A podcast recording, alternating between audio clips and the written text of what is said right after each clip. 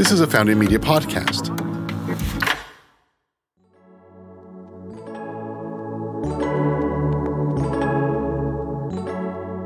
Welcome to this edition of Founders of Fashion podcast. I'm your host, Jennifer Millspaugh. I'm the CEO of Aesthetic Ventures and the Austin Fashion Initiative. On this podcast series, we're exploring all things fashion in conversation with amazing entrepreneurs who are making a contribution to this space. I want to thank Founding Media Productions for producing this series. Today, we're talking with Monchi Garza, founder and designer of Suavs shoes. Suavs is a shoe brand based here in Austin, Texas. Let's jump into our conversation.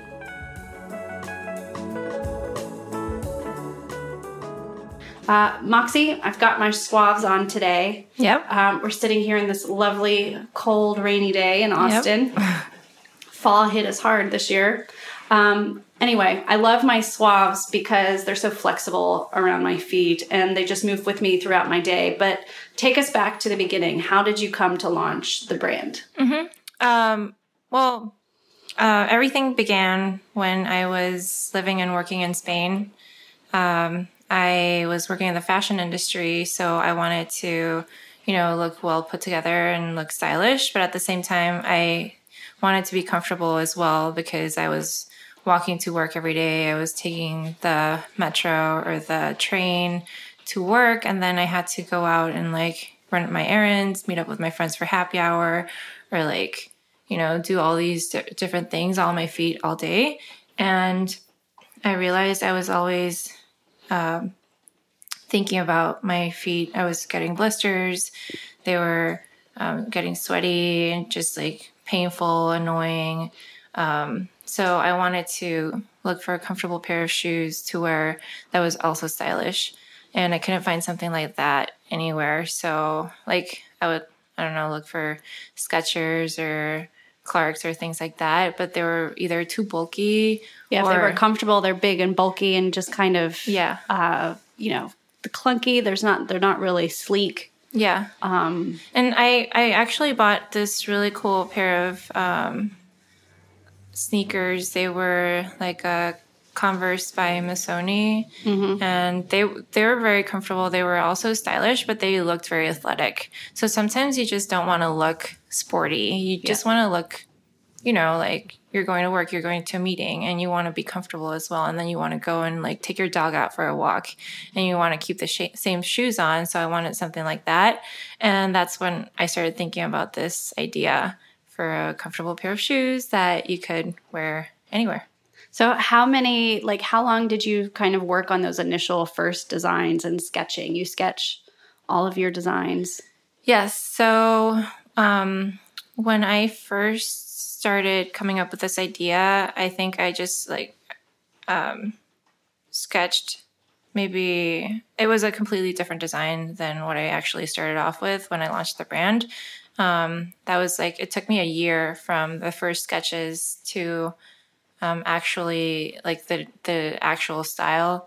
I think I went through maybe 5 different design sketches first, and then the final one was the first prototype, and then I went through maybe 5 or 6 different prototypes before launching the actual product. Mm-hmm.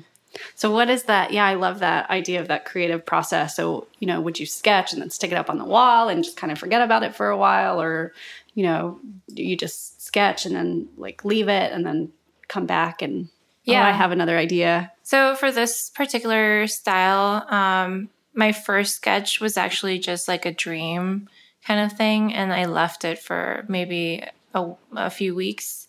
And then I went back to it. I found it on my desk again, and I was I kept looking back on this, and I really wanted to explore this idea. Mm-hmm. So I think I would leave it, and then I would look at it again. And actually, I don't know if a lot of creatives probably experience the same thing. When you write something or when you draw something, you like it as soon as when you're done with it, you like it. But then when you wait a while and then you go back to it, you're oh, this is actually not that good. And so you make changes and things like that. So.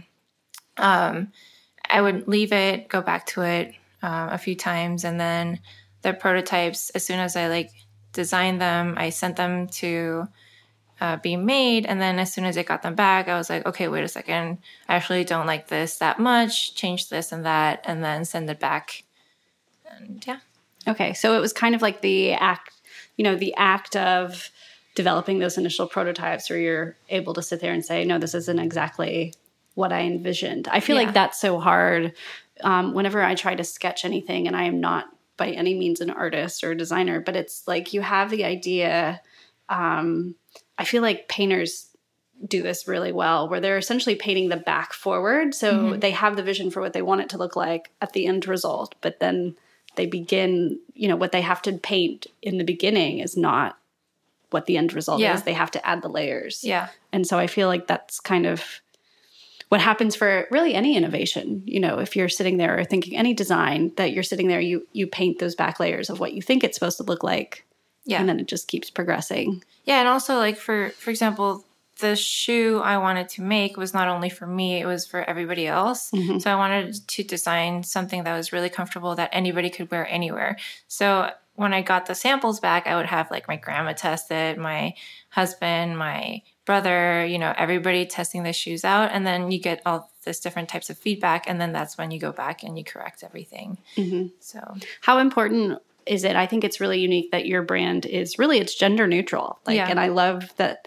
I feel like that's a really modern aesthetic to bring into the fashion industry, and something that we're just now starting to see is this combination of, it's not either masculine or feminine. It's just, it's kind of like it conforms to who the person is wearing it and their own style. And there's something about it. So how important is it, was it to you to design in that way?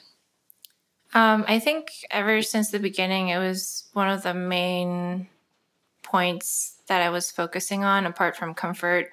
It's not just the gender neutral aspect of it, but the versatility. So I wanted anyone to wear this one style of shoe. Like, I wanted this one style that I designed to just be perfect for anybody to be able to wear anywhere. Mm-hmm. So not just me, but my grandma, my husband, like any kind of person can wear these shoes. Mm-hmm. So I really focused on that. And that's why I got all these different people to try them on. And, I wanted to be able to wear them with a pair of like work pants or a skirt or shorts. Yeah. Yeah. I think that's, I love that.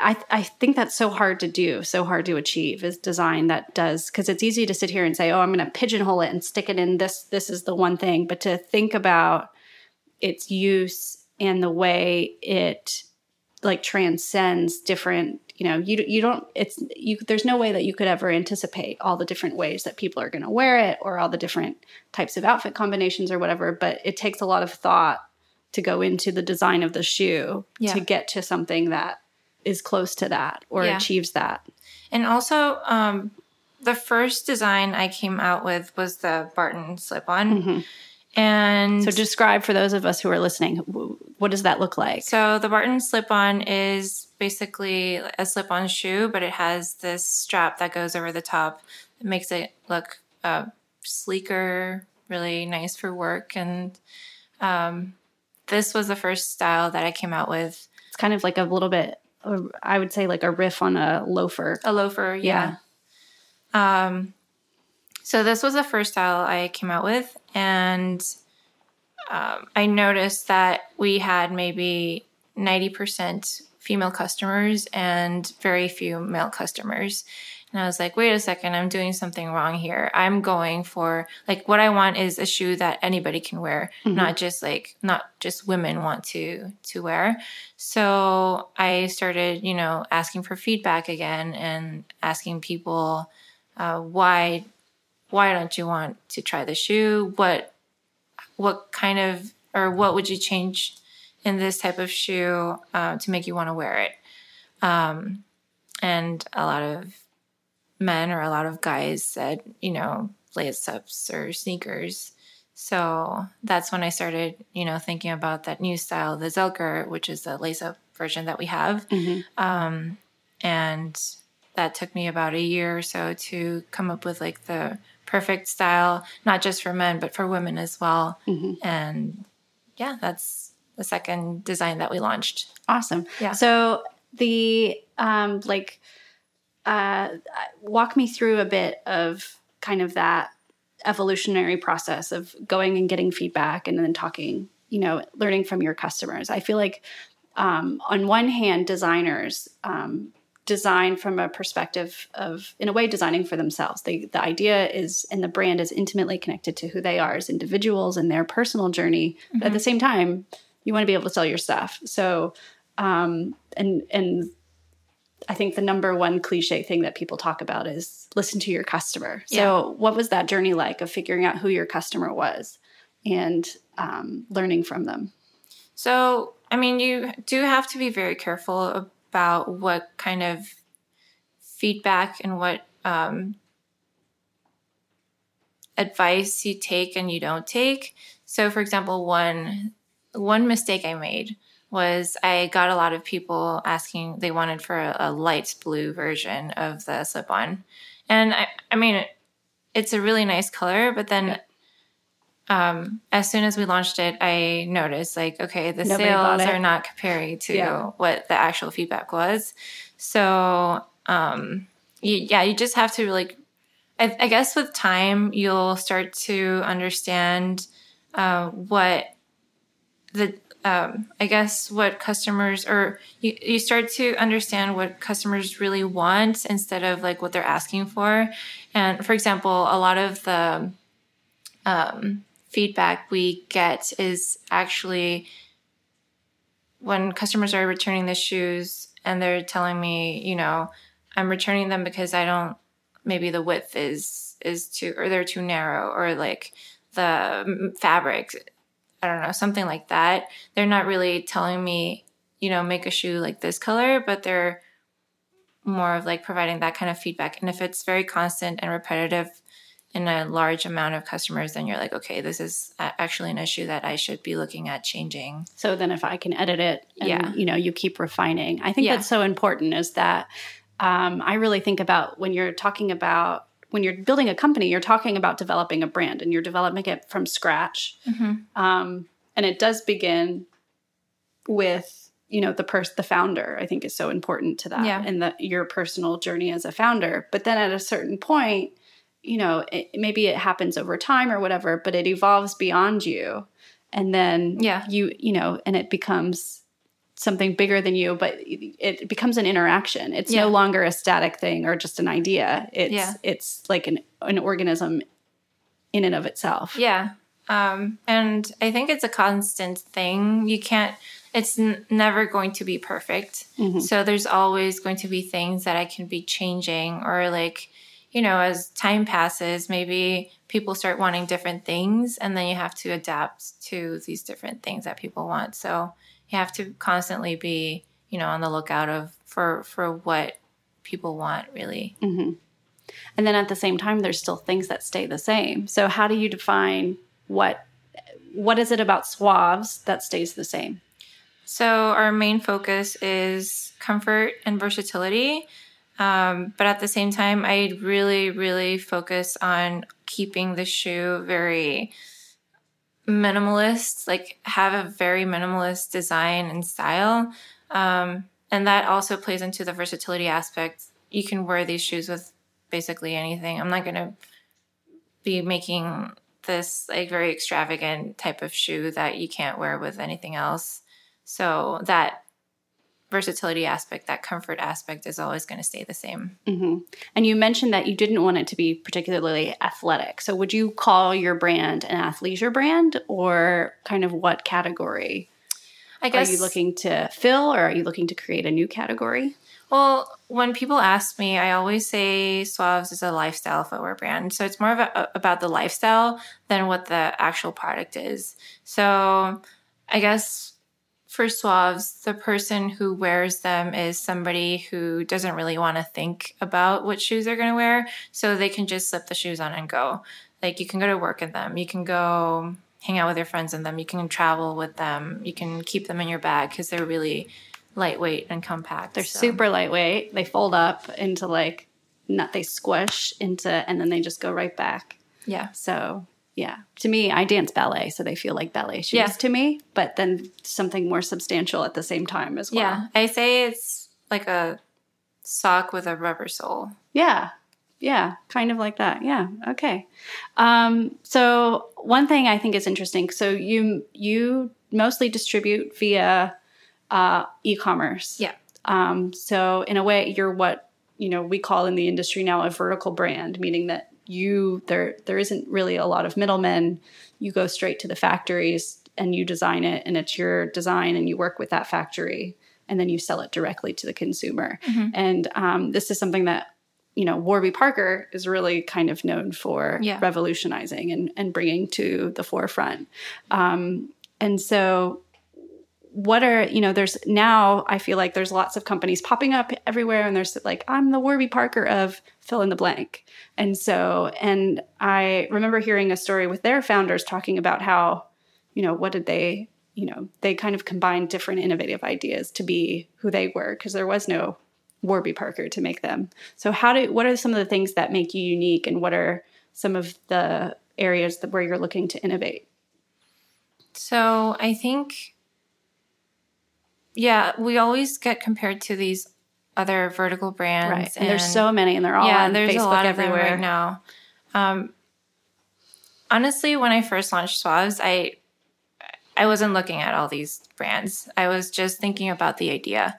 And I think what differentiates us, or like any brand, from these other vertical brands is when you can actually, when you're focusing on the product and you're focusing on trying to bring something really cool and having a lot of people where, get your idea out there. Customer experience. Yeah. When you're focusing on that more so than, being the next Warby Parker or the next Uber or the next Facebook, Airbnb. Right. Fill in the blank, whatever. Yeah. It's like, I feel like those brands that are trying to be the next so-and-so, they're more like not really focusing on making...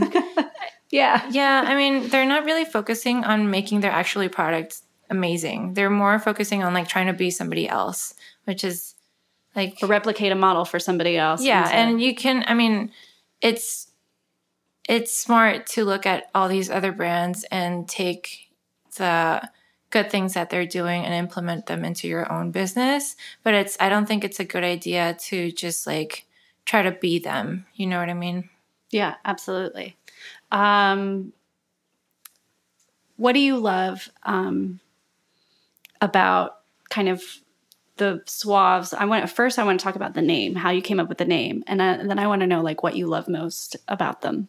So the name came from the word suave, which is soft in Spanish, and suave, which is like in English means like, elegant or confident. Like smooth. Yeah.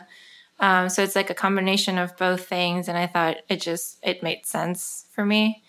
And what I like most about Suavs is I basically designed them not just for everybody else, but for me too. I wear my Suavs every single day. I don't wear anything else. Well, sometimes you'll see me, wearing like sandals or running shoes, but apart from that, it's just like I can't live without my Suavs anymore. So. Yeah, they're a part of you. Yeah, yeah. So, where do your ideas come from? Do you still have other ideas for other designs for shoes, or are you kind of sticking with this core and building from there? Yeah. So right now, I know that there's a product that really works. And I'm going to be focusing on, just creating new colors and new styles based on this actual, this one style. And I'm also working on bettering other styles as well. So we're working on that slip-on version that I showed you the other day. Mm-hmm. And we are also... one thing that I've noticed is a lot of our customers are actually really they're frequent travelers. So we're trying to bring in that travel aspect to the brand, and we're working on this cool new travel related product that we will be probably launching next year. So cool. Yeah. So it's kind of like your I get what you mean about being a lifestyle brand, and in the sense that you're trying to fill a need not just for the aesthetic of how something looks, but also the way it feels and the way it moves. And I feel like generally that's something actually in the fashion industry overall that we lose. Like when we get into this idea of collection after a collection after a collection, it's like, well, what are you designing this for? What is it designed to reflect, but what's the purpose? Yeah. And it seems like you have a very clear intention about, specific elements that you put into the shoe. I remember when we were talking about redesigning the Barton, you were talking about, it has this feeling on this inside and I want to make that feel better on the foot. And of course. I go a lot based on touch. So ever since I studied fashion design, and when I was picking out my fabrics for designing a dress or like a jacket or anything, I really love touching soft fabrics and having them feel smooth on my skin. So I always focus on that as well. Mm-hmm. So if it's not comfortable, then I need to change that. And I always need to make it better. Mm-hmm. Did you think when you were starting and studying fashion that this is kind of the company or the style of company that you would launch? Nope.